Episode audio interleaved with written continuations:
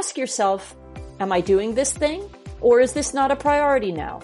And if it's not a priority, why isn't it a priority? Or maybe it is a priority. Or have I thought about this thing recently? Oh, wait.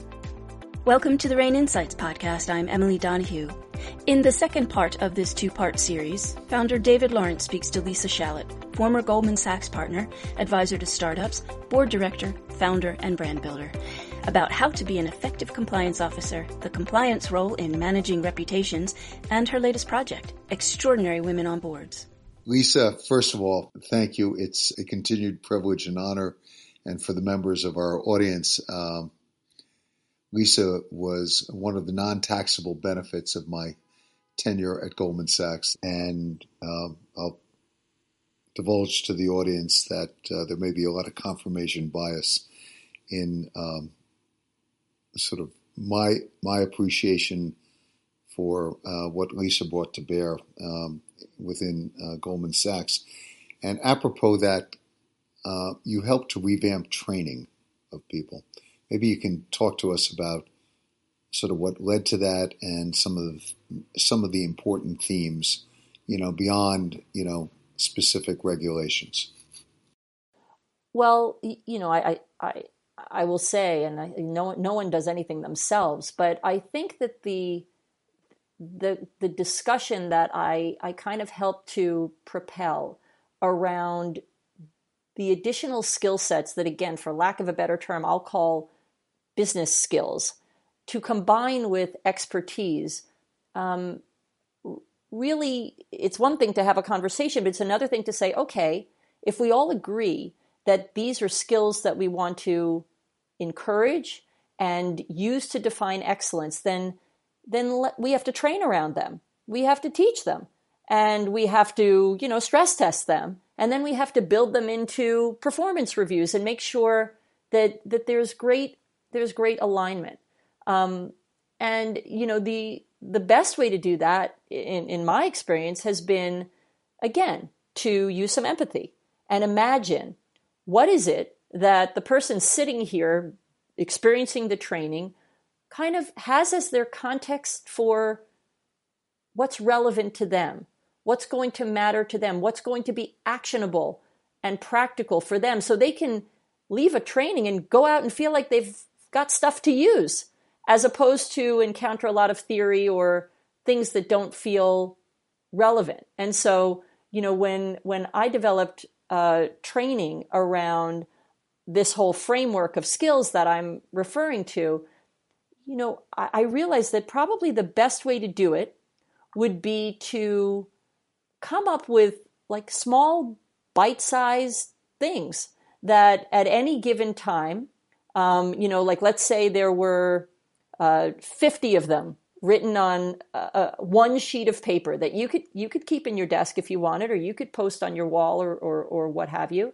Um, you could put on flashcards if you needed to, and you pull out one, and there's a just a small thing, and that is a prompt to ask yourself, "Am I doing this thing, um, or is this not a priority now?" And if it's not a priority, why isn't it a priority? Or maybe it is a priority. Or have I thought about this thing recently? Oh, wait, I used that recently in this situation. Or, oh, I have a situation coming up. That's a great reminder. I'm going to use it in that situation. But always have it be actionable, always have it be relevant. And you know what's amazing in that situation? It sticks. It's not as if you walk out of the training you know, feel as if you've been tortured and, you know, have nothing to show for it. So it, it, it was always about, like with any content, honestly, trying to think about who's the audience for this? How is it going to be relevant and useful to them? And then, you know, try to deliver on that. One of the things that we have encountered, and, and this only comes in, I'll say, rethinking what we're doing and what we're not doing, Lisa, is to understand history and the narratives around history. And there's very little that is taking place in the current environment that hasn't happened before. Uh, but what I found is that very often, as new people come into an organization, there are many people who don't realize what mistakes have been made in the past and why, and why they had very significant personal and uh, institutional consequences. Let me just sort of recall, you know, I've been doing a lot of thinking around this, and this is where, you know, I hope to be, you know, really working closely with you. Is that there are stories that people remember. I think an entire generation has now entered into the banking sector, the finance sector, without necessarily having a full appreciation of what went wrong in the financial crisis of 2008, what led up to it, where the mistakes were made, etc. Very often reputational capital, standing in the global community, etc. But on a daily basis, our system is up for scrutiny and up for judgment around the world. And very often people have forgotten the history and the personal narratives of mistakes. I remember when I was asked to do a training session on insider trading, I actually drew upon uh, a situation or situations where young men and young women got themselves in trouble, thought they were doing something that would never be detected, and what happened. And I instead entitled it not insider trading, but self preservation.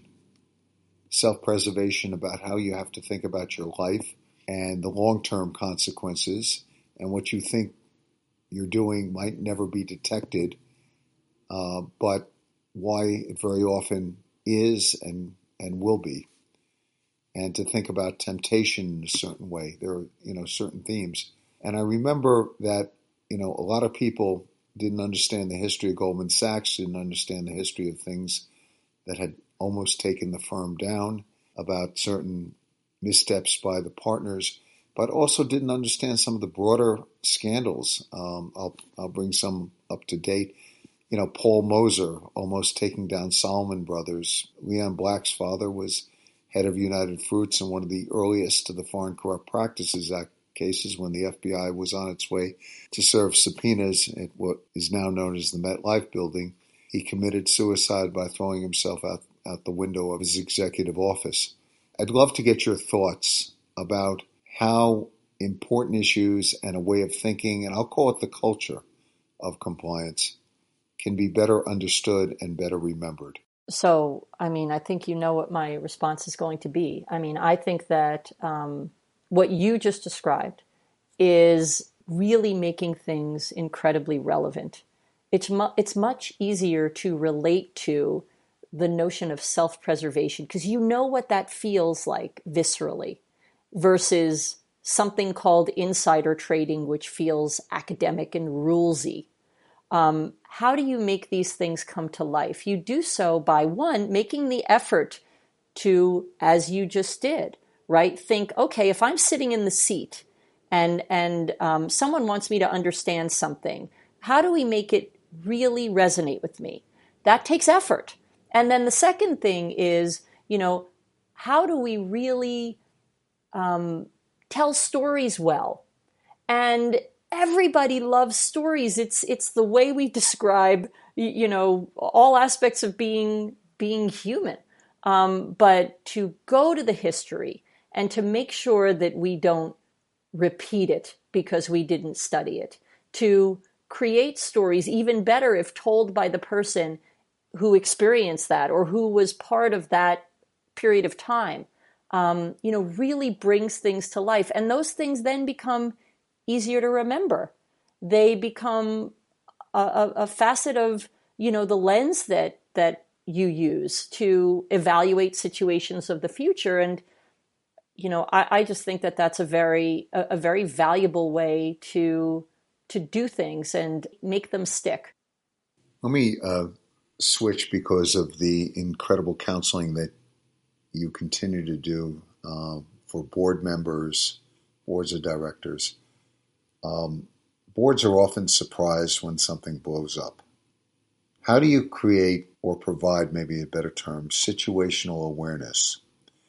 These organizations hire professionals in the ranks, they know policies and procedures, companies are audited by various regulatory bodies. The board gets all those reports. But how do they really stay aware of what is actually happening? How do they stay ahead of potential capital P problems and learn a bit in advance of what else has to be done or how to rethink things or raise the question why are we doing things in a certain way? How do they remain situationally aware of what is actually happening? Um, yeah, I mean, if you're sitting in the boardroom, you're worried about that all the time. And I love the term situational awareness. And often I think is, well, as some might say, uh, the, the pandemic was a surprise. Some might have had it on their, their list of potential risks. But um, I think going through this period, uh, hopefully everyone appreciates the need to really zoom out every so often and think about what might be possible. The way the way I have come to understand what you're talking about, I think is sort of the organizational version of what I described for oneself, which is how do you have a very sensitive, you know, set of antennae and um, a surface area that is that is broad and that is feeding and and and seeking um, and pulling in information. And so, you know, I know, uh, David, that that you are an expert at this, and that you probably have uh, a, a, a, lot of better terms than the ones I might use. But um, for me, in in the boardroom, I, I, came across a great book by um, Columbia Business School professor Rita McGrath called "Seeing Around Corners."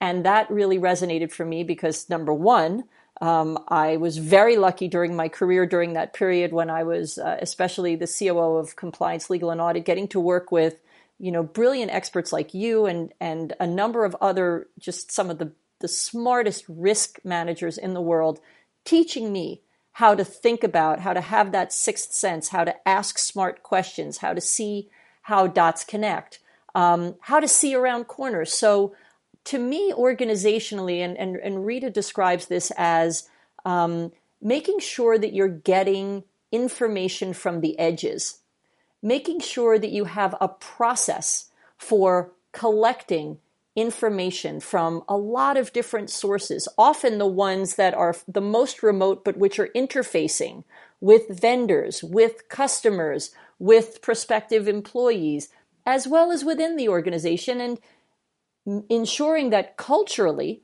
there is a, a, a, desire, not just not just an option, but a, a an intentionality. I'll use that word again around having those information flows come and inform and provide um, provide insights.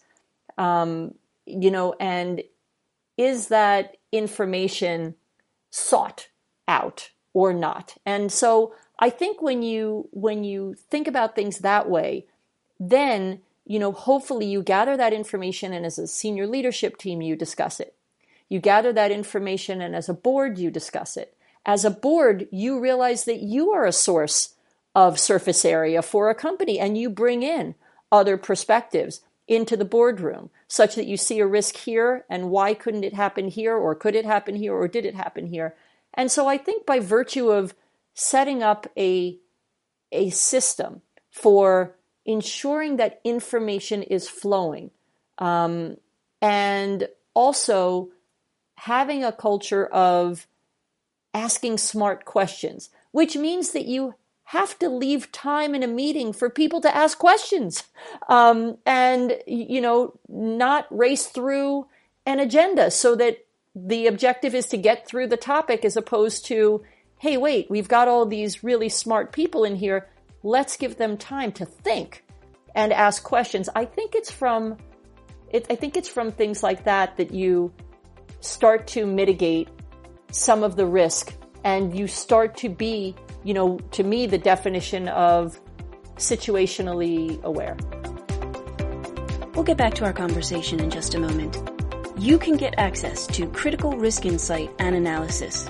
Subscribe to RANE's core membership, and you'll get our daily risk book digest, weekly intelligence briefs on cyber, geopolitical, and financial crime, access to knowledge sharing webinars, and breaking alerts on important risk developments.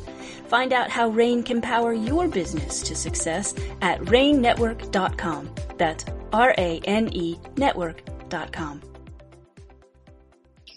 And I want to just emphasize a point you made uh, because I witnessed this um, in working with you.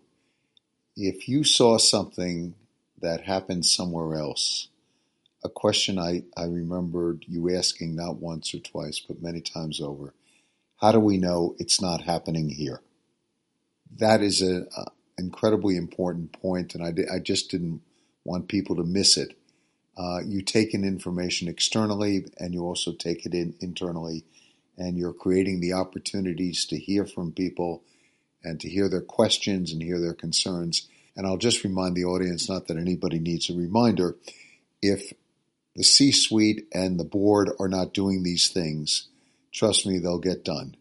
I guess the takeaway, one, one thing that has changed over the years is that if, if you can't appreciate why, you know, as an organization you want to get ahead of something, someone else will, and then you'll be playing catch up. Absolutely. Look, I think that, you know, if you if you don't set up an environment in which you enable your best observations and your best ideas to come from within, you are really missing uh, a lot of a lot of opportunity, and um, you know that is a, a, a, real source of risk. Lisa, I want to um, sort of close a bit on your current efforts because I feel that so much of what you have done in your career has led to, I'll call it a, a logical progression. I'll mention to the audience that Lisa saw a need in the marketplace to share not only her lessons and her knowledge, but to bring people together so there would be a community network for others to do that and saw the profound continuing need and built an organization organically called EWOB, E W O B, and it stands for Extraordinary, Extraordinary Women, Women on, on boards. Boards. Public company boards, private company boards, etc. This is an extraordinary, I'll call it a grassroots organic effort from the ground up. Maybe you could just talk about, you know, what you have done and, and some of the themes that you've addressed. David, thank you so much for those really, really kind words and your support and encouragement uh, in in the organic growth of extraordinary women on boards. Uh, really has meant a lot. You know, briefly, in addition to what you said, um, let me say something that that might surprise you, and that is a lot of how I think about the the content that we use in this group and that we create in this group was really inspired by the conversations that I would have with you and uh, others at the table about risk. You know, back in those days of um, compliance, legal, and audit, when that was when that was really my day to day world, and I learned so much from those experiences that thankfully I I left with some skills. Um, and I bring that lens to the board work I do. I bring that lens to how I think about what the modern boardroom should be. And as a result, you know, we try to take on issues and really discuss certain questions and always do so in a way that leaves people with, you know, actionable insights and uh, and and smart questions. And so, you know, there is a real desire for excellence.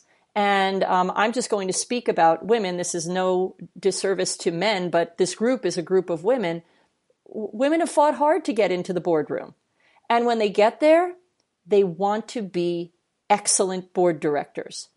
And, you know, it takes a lot of accomplishments to even qualify to be considered to get into the boardroom, but that doesn't necessarily mean that those skills will be all that you need to be a phenomenal board director. And so there's a really inspiring aspect of what is an excellent board director that is very much a part of the ethos of this group and the learning that everyone does together. And by the way, the tapping into the collective wisdom that this group itself brings. You know, we have speakers, but often, you know, there are experts just within the group and, and the questions that come out of the group as a result, given how engaged they are, is, is, is wonderful. And in addition to wanting to be excellent themselves, they also want their boards to be more excellent. And that is also inspiring. And with those objectives in mind, and with a world of tremendous uncertainty um, and so many new things that are enabled by technology and other innovations, combined with the old risks that have always been there, you know, you have to keep learning. You you have to stay on the edge, and that's what this group aims to do. And as a result, you know, I find it incredibly fulfilling and a privilege to you know to get to hang out with them. So I want to um, add because many people will have read within the last year, year and a half about pronouncements of wanting to have women on boards, pronouncements about working only with companies that will have representation of women on boards. It's one thing to say that. It's another to empower and enable that. And that's what you're doing, Lisa. You know, people can put a woman on uh, on their board or put several women on their boards, but if they don't have a platform for effectiveness, and I'll use your term excellence, and the ability to collaborate, continue to learn, and to support each other and share challenges, that those pronouncements about representation, no different than other pronouncements we make writ large in society, will never ever fulfill their potential. Lisa, the importance of people understanding the incentives in an organization and how they get ahead and how that aligns with the culture. So there, there are two aspects that that makes me think of. One is incentives are incredibly important when you really have to assess what leads people to behave in a certain way, what behavior is being rewarded. Um, that is a critical question that we always would ask and and and assess in the context of you know compliance and analysis associated with with risk. Um, but the other thing that that you know that brings to mind is um, I, I wish I could tell you where I could attribute it because um, it, it, was it was really an insight when I when I came across this notion of OQ. Now there's EQ, there's IQ, there are so many Qs, but there's OQ, which is organizational quotient. And I think in any organization, it's so important for people to know how things work, how decisions are made, how promotions happen, how compensation is decided. And sometimes, unless you make an effort to ask those questions and people often feel awkward asking those questions. You know, you can go through your career without really understanding, you know, what it takes to succeed. Um, so there's a risk aspect, and then there's a, you know, effectiveness and how you manage your your career aspect that that question makes me think of. Lisa, thank you so much for sharing your thoughts, perspectives, a, a conversation that I know and, and certainly hope will continue and some great insights. So thank you again and continued good luck with EWOB. David, thank you so much. I always love talking with you. This was no exception. Thank you very much for the privilege. Individuals and organizations turn to RANE for risk intelligence that cuts through the hype to focus on what they need to know, what to expect, and what to do. The hub of RANE service is the democratization of information and expertise. Subscribe to RANE's core membership and let us power your business to success.